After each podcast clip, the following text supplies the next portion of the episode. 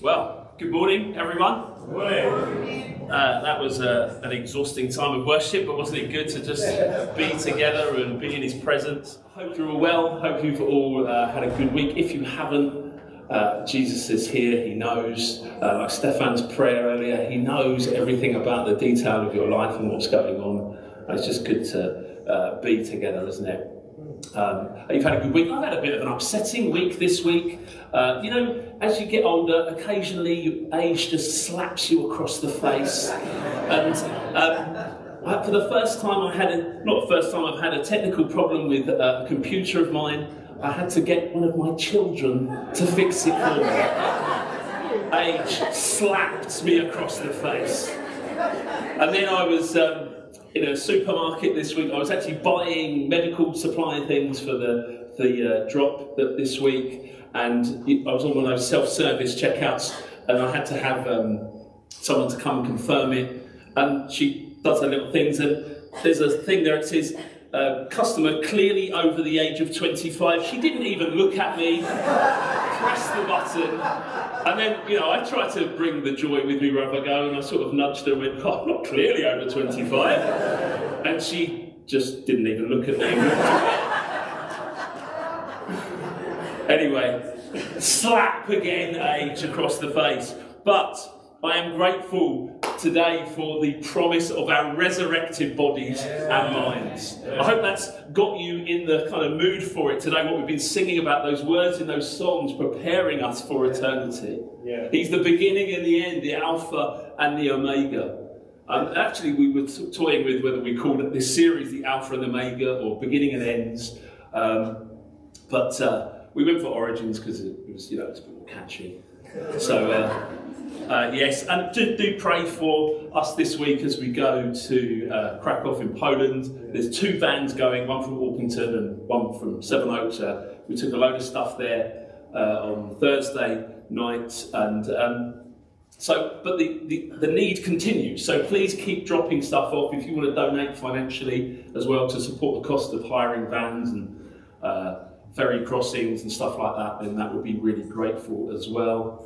Um, but can I just say, we did really well the first time, so this, this will be the second time there's been some vans go out from Orpington and Sevenoaks. Uh, we did really well the first time. We did okay this time, but I feel like we could do better. Yeah. I, I, wonder if we should have some sort of competition between the Connect groups. I like a bit of competition. yeah. Maybe who, what Connect group could get the most stuff. I mean, we all want to win that game, don't we? Or is that just me as well? Okay. I like a bit of competition. Um, but maybe we could do that, bit of competition. Who's the best? No, not who's the best Connect group. Who can get the most stuff uh, for Ukraine? So, like Adam said, we're going again on the 9th. Uh, but today, we are diving back into our Origin series. Uh, we are diving back into Revelation today, so be prepared for what is coming. Um, and we've started this year looking at this series of who we are who we are in God, who we are supposed to be with His original design, who we are as man and woman, marriage, covenant relationships. And uh, we've now started Revelation. Why don't we just pray for a moment? Our worship has not finished, just in case you were wondering. As we dive into the Word of God, this is worship as well. Let's just ask the Spirit to come and speak to us this morning and help us and guide us just still ourselves before Him this morning. Thank you, Jesus. Come, Holy Spirit. Will you open our eyes this morning, open the eyes of our heart to your word today, Jesus? Lord, I pray, will you stir us up and speak to us? Lord, help, help us have open hearts to what your word wants to say to us today. In Jesus' name. Amen. Amen. Some of what we're looking at actually is the most difficult, controversial parts of the Bible mm. the beginning, then creation, and the end, how it's all going to end. But we take the Bible seriously here. And we want to know the Word of God and we want it to challenge us. We want it to really help us and apply it to our lives and we as elders want you to take the word of God seriously as well. Be washed in the Word of God. Let it challenge you. Let it provoke you. Let it provoke you into mission. And we, and part of that, we actually have some new books on the bookstore. Um, we've got this by Tim Chester, Revelation for You. This is a great series of books they do, Judges, also all the books of the Bible really for you, really helpful and applicable. Tim Chester, I think that's ten pounds uh, on the bookstall. and then we've got this study book as well that sort of supplements it as well. That we're going to start doing in connect groups as well, and that's three pounds. And that's actually probably be really helpful if you have that to supplement that as well. Emma, who uh, runs the bookstall for us, Emma, why don't you stand up so we all know who Emma is? Fancy, you get to talk to the lovely Emma as well as you buy your book, so uh, double whammy. But I just really encourage you to buy. I'd love those books to be sold out actually by this today. That would be good. And I don't want to send any back, so um, I'd be really pleased if they were sold out. So why don't you get yourself one of those, £10 and £3. Um, last time Adam gave us an overview of Revelation. Do you remember that? It was the week before Easter. They do, Adam, they do, they do remember it. Uh, he helped us understand about the context in which it was written. Uh, that it's important for us to understand that it cannot mean to us what it did not mean to the original audience. Um, how it was written to encourage a people in persecution and to encourage and lift their eyes on the promise of eternity and a new heaven and new earth. And we're, we're reading this book now, not because we seem like the end is nigh, although it is coming, this book has always been needed for the church. You know, we don't think because of the, the pandemic and the war in Ukraine, oh, it's all coming, we don't think, you know, masks and the vaccine are the mark of the beast. No, we don't think that, but this book has always been needed. There are other places in the world, other times in history, where people have faced far worse persecution than what we are facing in this country right now. It's likely that um, John, who wrote the book, was probably the only uh, one left alive out of the disciples who had not been killed for their faith. It's actually, this book has kind of been stolen from the church over the years because there's a lot of weirdness in it. Weird things in it, lots of imagery. But we should remember that often we learn better through imagery. So to seek, we need to seek to understand this imagery and what it represents. Sadly, though, it can be left alone because of the weirdness, and uh, Christians tend to get their theology of this book from kind of cheesy Christian films made in the 80s and 90s. They have got better, actually, haven't they? Christian films. Anyone watch Christian films? Yeah. Okay, there's four of you watch Christian films. Anyone got a favourite? Faye loves a good Christian film, don't you? What's your favourite? Faye? Yes, that's on my list. God's Not Dead. That's quite good. And the, the, the uh, sequel, imaginatively named God's Not Dead 2, that's quite good as well. or uh, what about faith like potatoes? Anyone like faith? South Africans got to like faith like potatoes, haven't they? Oh, it is a great film. I love faith like potatoes. Yes, it's a, it's a great film. Faith Like Potatoes is also a really good Christian film. Anyway, Revelation is for us now too love to get a little impression occasionally. Um, hopefully, I haven't insulted all of my African friends. Anyway, it, as it was for the original audience, it is for us now. It's helpful to see beyond this life, this what's happening right now. This was revealed. It is about hope of which is to come. This should stir us up actually into a war like mentality because we are in a battle. We are in a battle right now. Whether you realize it or not, there is a battle on for your soul. And actually, in the, in the West, in the church in the West, often there's a battle for our attention about where we spend our time, what we spend our time thinking about, what you're doing. There's a battle going on for our concentration. We can literally lose hours of our time staring at meaningless videos and memes, photos, watching silly TV programs. And I pray that as we read this, as you buy the book and study it in your own time, we will awaken to the spiritual realities that we are in. So we're going to read from Revelation. We're going to read the whole of Revelation chapter 1 today. I'm going to break it up into little bits. Uh, the first part, we're going to read Revelation chapter 1, verses 1 to 3. The revelation from Jesus Christ, which God gave him to show his servants what must soon take place. He made it known by sending his angel to his servant John, who testifies to everything he saw. That is the word of God and the testimony of Jesus Christ. Blessed is the one who reads aloud the words of this prophecy, and blessed are those who hear it and take to heart what is written in it, because the time is near. So, straight away, we see this is a revelation, an unveiling.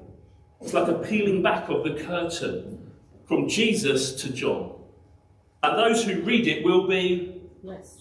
blessed. And those who hear it will be blessed. I like participation, by the way, so you can be a bit more enthusiastic than that if you like. We will be blessed as we read this book. It's not to put fear into us, but to give us hope that we are on the winning side.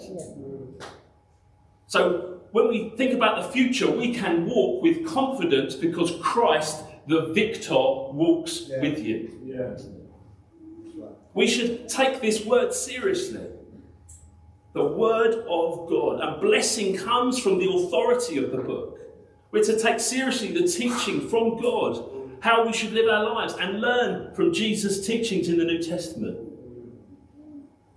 We're also to understand what this is. He says it's a prophecy. It's also a letter, but it's a prophecy of what is to come. So blessing comes when we read, when we hear, and when we keep it in our heart. And when he talks about the time is near, this the time is near is relating, it means the whole period and the, the last days, which is between Jesus' resurrection and his second coming. Yeah. In the New Testament, several references to the last day is with that perspective. And it isn't until the last chapters of Revelation it deals with the final day of the last days. So we're blessed as we read this. Now, as I said, it's good to be active as we listen and read the Word of God. So I'd ask you to stand as we read this next section. I know this is unusual, isn't it? You've, you've just got comfortable in your seats. We're going to stand, and as the words come up on the screen, we can read it out loud as well. Because actually, what happens when we do this, we will be blessed. blessed. And as we hear it, we will be blessed. blessed. So why don't we all read it together? I'll be loudest because I've got a microphone and you haven't. But let's read this together. John to the seven churches in the province of Asia. Grace and peace to you from him who is and who was and who is to come, and from the seven spirits before his throne, and from Jesus Christ, who is the faithful witness, the firstborn from the dead, and the ruler of the kings of the earth to him who loves us and has freed us from our sins by his blood, and has made us to be a kingdom and priests to serve his God and Father. To him be glory and power forever and ever. Amen. Look, he is coming with the clouds, and every eye will see him, and even those who pierced him, and all peoples on earth will mourn because of him. So shall it be. Amen. I am the Alpha and the Omega, says the Lord who is, and who was, and who is to come, the Almighty. Well done. You can sit down. I'm impressed. You can all read. Well done. Firstly, there is such encouragement to be had from this section. Firstly, John is addressing the seven churches and this message is from the amazing God who is eternal, who is and who was and who is to come. We see the seven spirits representing the Holy Spirit. The number seven is kind of meaning the perfect number, it speaks of fullness. We see Jesus, the faithful witness, the firstborn of the dead, the same word in the Greek used by Paul in Colossians 1:15, using the same term. This is uh, misinterpreted by Jehovah's Witnesses who believe God created Jesus because of the expression firstborn. But what this actually means is that Jesus, through his resurrection, is the first of this kind of new species, of you like, if you like, of humans that have been raised through his death and resurrection. His resurrection becomes ours. It's a well-known statistic. One in one die. We are all going to die and leave this earth one day. But because of the risen Jesus, who has started this new race, he is risen forever, and we get to share in that. He can, we also can know that he loves us and has freed us from our sins by his blood. Such truth, such encouragement. And we, the church, the people of God, are described as a loved people. Yes. That's quite good, isn't it? Yeah, it is quite good. And we are now made to be a kingdom of priests, fulfilling God's intentional plan for his people. We aren't to be like the Israelites in Exodus, who were given a promise from God, and he brought them out of slavery of Egypt.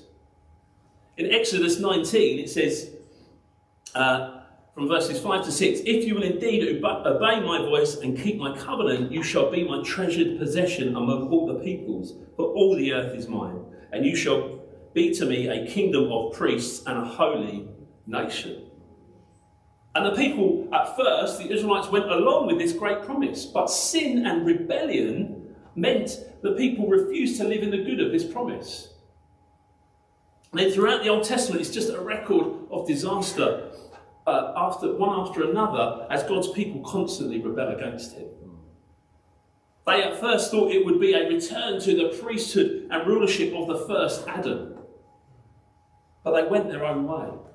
And now we see in Revelation the second Adam, Jesus, who came as the perfect prophet, priest, and king. He has purchased a people with his blood, and these people are drawn from every tribe and tongue and nation, and to be a people to fulfill God's original intention. The church, this church, a loved people, is not just about one nation, it's about a multitude which runs through this whole apocalyptic vision. That we now, as a people, get drawn in to that promise. And then he gives a, a glimpse at the beginning of the book of how it will end and why we must have hope. It says, Look, he is coming with the clouds, and every eye will see, even those who pierced him, and all the peoples on the earth will mourn. So shall it be. Amen. I am the Alpha and the Omega, says the Lord God, who is, and who was, and who is to come, the Almighty. Rest assured, God is eternal. Not Rome, as the original audience would have been under at that time. Not any ruling government or current oppressor, God is eternal and his church continues forever and ever. This is the one thing that will remain. Rest assured, God is almighty. Rest assured because God is coming. Verse 7 kind of joins together two Old Testament prophecies as well from Daniel and Zechariah, which was written in the context uh, of a prophecy about the defeat of Israel's enemies. But John here has added the words every eye and all peoples to show that Zechariah was looking beyond Israel to the final vindication of God's global people. At this time, John wrote, it might have felt like the, the original audience and the Christians at that time had backed a losing side. And evidence to us today might suggest the same thing. We, might just be better off becoming like the world and its seductions that are all around. But this is why this opening is so important because God is declaring Jesus to be ruler of rulers, king of kings, and that we will see him when he returns. And one day every eye will see and every knee will bow when Jesus comes on the clouds. Now, let's move on. Let's go to verse 9. I, John, your you're relieved you're sitting down for this bit, aren't you? I, John, your brother and companion in the suffering and the kingdom and the patient endurance that are ours in Jesus was on the island of Patmos because of the word of God and the testimony of Jesus. On the Lord's day, I was in the Spirit, and I heard behind me a loud voice like a trumpet, which said, Write on a scroll what you see and send it to the seven churches to Ephesus, Smyrna, Pergamum, Thyatira, Sardis, Philadelphia, and Laodicea. I turned around to see the voice that was speaking to me, and when I turned, I saw seven golden lampstands, and among the lampstands was someone like a son of man, dressed in a robe, reaching down to his feet, and with a golden sash around his chest. The hair on his head was white like wool, as white as snow, and his eyes were like blazing fire. His feet were like bronze glowing in a furnace, and his voice was like the sound of rushing waters. In his right hand he held seven stars, and coming out of his mouth was a sharp, double-edged sword, and his face was, shot, was like the sun shining in all its brilliance. When I saw him, I fell at his feet as though dead. And then he placed his right hand on me and said, Do not be afraid. I am the first and the last. I am the living one. I was dead. Now look, I'm alive forever and ever. I hold the keys of death and Hades. Write therefore what you have seen, what is now, and what will take place later. The mystery of the seven stars you saw in my right hand and the seven golden lampstands is this.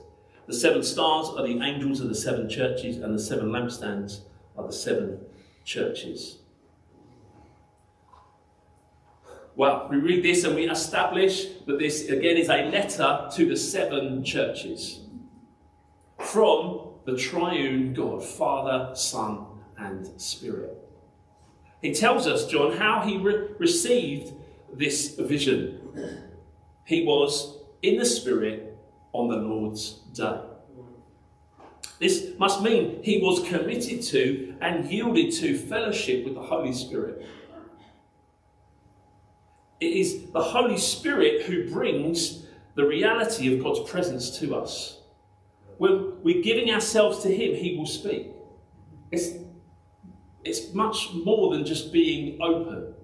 You heard people say that, well, yeah, I'm open to, to, to God moving. I, I'm, I'm open to someone inviting me round for lunch with my family. But that doesn't mean it will happen. No, I want to actively pursue the Holy Spirit and His gifts. You are free to welcome us round for lunch, by the way. Um, not only was John filled with the Spirit, he was filled with the Word of God. And this is who we should be a people of Word and Spirit. Not all word and no spirit, and not all spirit and no word. Now we need a, a, balance of that. And this is important in John's vision because it has that strong flavour of Ezekiel and Zechariah, which is helpful for us to remember today when any vision or prophetic word is brought, that it is rooted in the Spirit and in the Word. John hears the voice speaking to him. And he, he turns and sees What's the first thing he sees? The seven lampstands. He doesn't see someone speaking, first of all, he sees the lampstands, meaning the churches. And when looking at these lampstands of churches, he sees in the midst of it all one like a son of man. Very Daniel esque. It's interesting that John sees the church before he sees Jesus. it's very much like that today, actually. People will see the church often, but not always. People will see the church first before they see Jesus.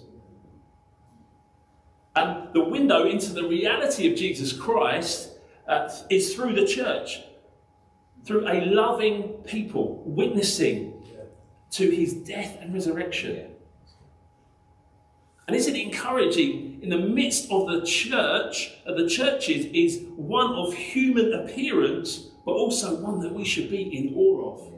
Our heart for uh, us as we go through this is that we see how big He is, how in awe of Him we should be. He is mighty, He is wonderful, He is far bigger than anything that's going on in your life right now. And when we get this, eternal perspective of who he is and how big he is, it it, it helps kind of sort all these other things out. I'm not saying it's completely and it's a walk in the park, but when we see Jesus, it helps us. Yes. This is my temporary home. Yes. We have this powerful description in uh, Revelation 1 of the risen, ascended Christ in his majesty and glory. And we see these seven descriptions. The vision sort of sees Jesus uh, in, in all, and then it kind of pans down from head to toe. Firstly, we see him clothed in a long robe with a golden sash.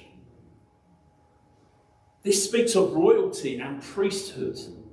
He is, of course, our great high priest. He is ever living and interceding for us and empathizing with us, feeling our pain and weakness, having gone through every human trial imaginable. And here he is now, glorified at the right hand of the Father. His hair, the hairs of his head were white, like wool, like snow, speaking of his absolute purity and maturity. It's primarily an allusion to the Ancient of Days in Daniel 7. 9. Did you notice the songs this morning? Revealing Jesus to be the God of the Old Testament. The Ancient of Days sits as judge in a courtroom in Daniel 7:10. And in here we see Christ's eyes are blazing like flaming fire, penetrating people's hearts. A fire in the Bible often means holiness or purity. His feet were burnished bronze. Again, like the Ancient of Days, his glowing feet probably denote um, the purity of his judgments. It's also worthy of note that bronze is brighter when it's taken through the fire. Could it also be that when Jesus' church is taken through fiery trials, it shines even brighter? We are often described as Jesus' hands and feet. Well, when we think of that, just remember what happened to Jesus' hands and feet. His voice, like the roar of many waters. Have you ever been next to a roaring waterfall? Ever been to Victoria Falls? Yeah. Dr. Anne? Niagara Falls? It's, it's loud, isn't it? It's loud, it's roaring. It, it's awe inspiring. It's the same when Jesus speaks, we listen. We should be in awe. Throughout Scripture, the voice of God has this sense of overwhelming. Overwhelming power. Verse 10, it was like a trumpet blast. There's a, a powerful sound in Psalm 93 of his voice. And when the glory of God returned to the temple in Ezekiel, it says it was like the sound of many waters. Isaiah talked about people who trembled at the words of God. When Jesus spoke, people fell down in wonder. Do you remember Andre speaking about when Jesus got arrested when we were in our Luke series? The guards fell down. It was powerful. And then we see in his right hand, he's holding seven stars, and from his mouth, a sharp two edged sword. We find out later on the stars of the seven messengers of the churches. The two edged sword is the word of God to judge and to save. It's like the double edged sword in Hebrews 4:12, which is living and active, sharper than any two edged sword, piercing to the division of soul and of spirit, joint and marrow, and discerning the thoughts and intentions of the heart. That's what the word of God does. The Word of God is powerful. It fulfills Old Testament prophecy where the future ruler from the line of King of David, the King of David is promised in Isaiah. And in Isaiah 11, he says, He will strike the earth with the rod of his mouth and slay the wicked with the breath of his lips. Isaiah 49 2 says, God will show his glory through his servant, whose mouth is like a sharp sword. You see how it's just constantly arching back Revelation back into the Old Testament. His weapon is his word, and that's all he needs. He doesn't need a sword in his hand like an earthly ruler, his sword is in his mouth. he comes to bring judgment. but blessing and hope and restoration. His word is all he needs. And friends, it's all we need. Find yourself struggling in Christian life? Often described as valleys and peaks and troughs, valleys and mountain tops. Well, I wonder how you're getting on reading the Word of God. Is it of first priority to you? How many hours do we waste watching pointless things on this small screen in front of us?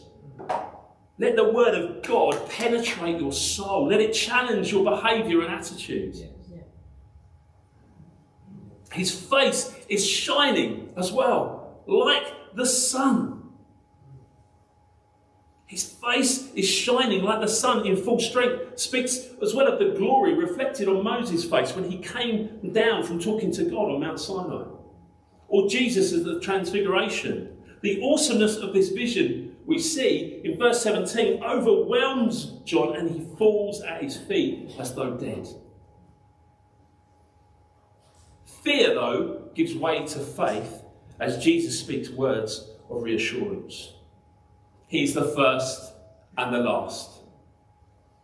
Jesus had the first word in history when God spoke the world into being, and that word was Jesus. And Jesus will have the last word because he is before all human authority and he will outlast them all. It is Jesus that holds the key to death and Hades. Jesus has power over humanity's worst and last enemy, death.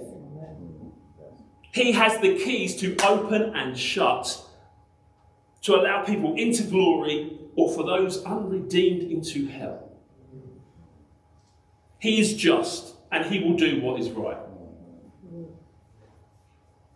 This would have meant a huge amount to John's readers because death was the worst threat that a regime could have over them and over us. But it is of no threat to us because even if we were locked out in the prison of death, Jesus has the keys to let us out again. And it's reassuring to know that He knows the number of our days. It's a great comfort to the bereaved, even when death is premature. He is the Lord of glory. He is the great I am, the sovereign King of heaven who has borne the pain of the sins of the whole world. And he has conquered death. He is the one in control. He is the one that all history is headed towards. He is alive and forevermore. I wonder what in your life or in our lives now is going to last forevermore. What decisions are you making that are not building for eternity? Are you aware of the spiritual battle that is going on right now? Peter tells us to be aware, to be awake. 1 Peter 4 7 says, The end of all things is at hand, therefore be self controlled and sober minded for the sake of your prayers. That's sobering. Be sober minded and self controlled. Don't be sucked into what the rest of the world is doing or what everyone around you is doing. That's very hard for, for young people. I know what it's like. I've got children, and we are, and, and I vaguely remember uh, being young and you, you just want to fit in. You want to be like the world around you. It could be a generational thing, but we do waste lots of time watching this small screen in front of us, and we think we have control of it, but in reality, probably most of us don't. You could just watch loads of TikTok videos or Facebook stories or Instagram stories. Just a side note here if you're over 30 and you have TikTok, then you should probably speak to Jesus about that. Um, we should let this revelation study stir our hearts and our affections for Jesus, that it would shake us out of our behaviour that means we're just living for this short time on earth. You will waste your life if you spend your time trying to be like everyone else. What everyone else is doing. The enemy is trying to lull us into this false sense of security and, oh, you're safe. That's what we want to be. We want to be safe. Wants to send you to sleep with the worries of this world. Wants to send you to sleep by watching box set after box set. Watching TV, wasting time on social media. I'm not completely anti, by the way. I do. I am on some social media, but it, it can control us. We can be lulled in by the worries of today, of our obsession with money or health or education or success. Don't just go with the flow. Go with the flow. Don't go with the flow. Lose your life. Lose your life and then you will find it. Lose your life to Christ, you will truly find it. Use what is left of your life to warn the younger generation and send them into the world full of the Holy Spirit and full of the gospel. Stop pursuing a long, comfortable life. I'm speaking to myself as well here, by the way. Stop pursuing a long, comfortable life because you were meant, we were meant, God's people, for more than that. Yes, right. How would you respond if you saw Jesus? This awesome vision that we've had in Revelation 1. Well, I've got some questions for him. No, no. You will be on your face. We would fall face down like John. Church family, we believe in eternity. Let's live like we're going there. Does what you believe about eternity match up with how you're living your life now?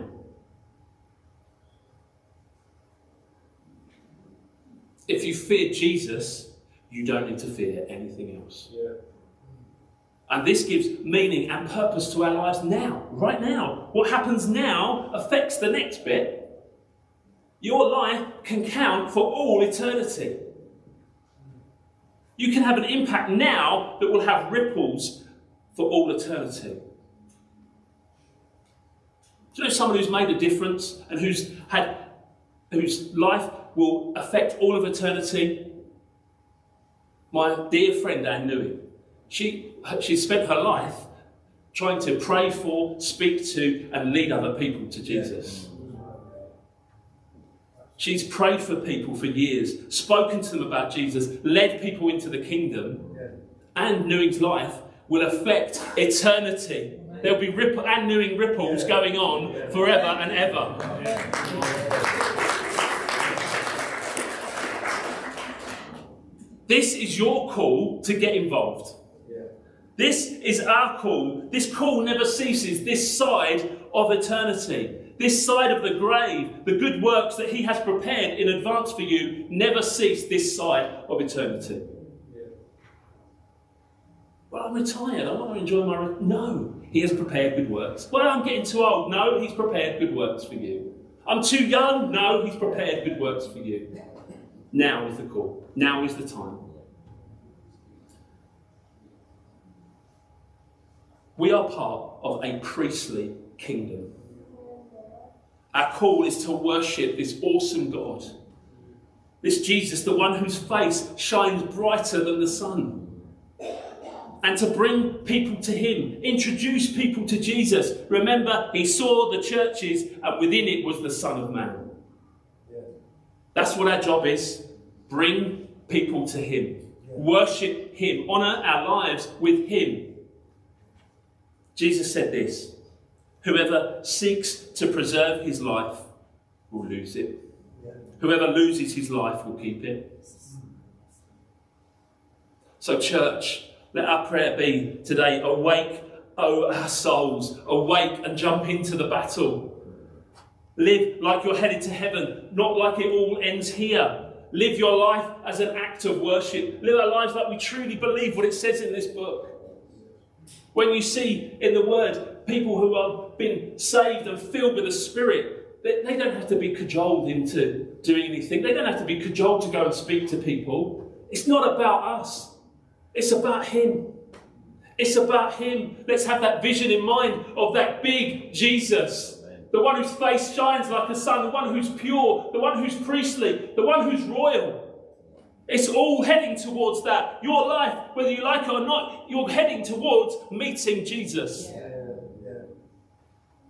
What will it be like when we meet him face to face? What will it be like? We will be changed in a moment, it says. We will be like him. We will see him. Why don't we stand? And let's just have this in mind. I feel like this is a time now where we're going to ask the Holy Spirit to come. And this, we're going to just sing a song, actually. The band aren't going to come up for this. The words will appear on the screen, but I just want to pray that God will speak to us. Why don't you just close your eyes, just still yourself before Him. Just imagine and think about that day. We are all headed to that day. And as the worship starts, just ask Him to speak to you. Ask Him what you need to cut out of your life.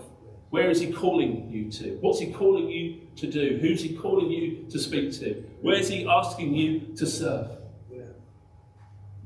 Holy Spirit, we thank you for your word. We thank you that it is sharper than a two edged sword, piercing soul and spirit, joint and marrow. Oh Lord, will you come and pierce our souls again today? Freshly reveal yourself now. Thank you, Jesus.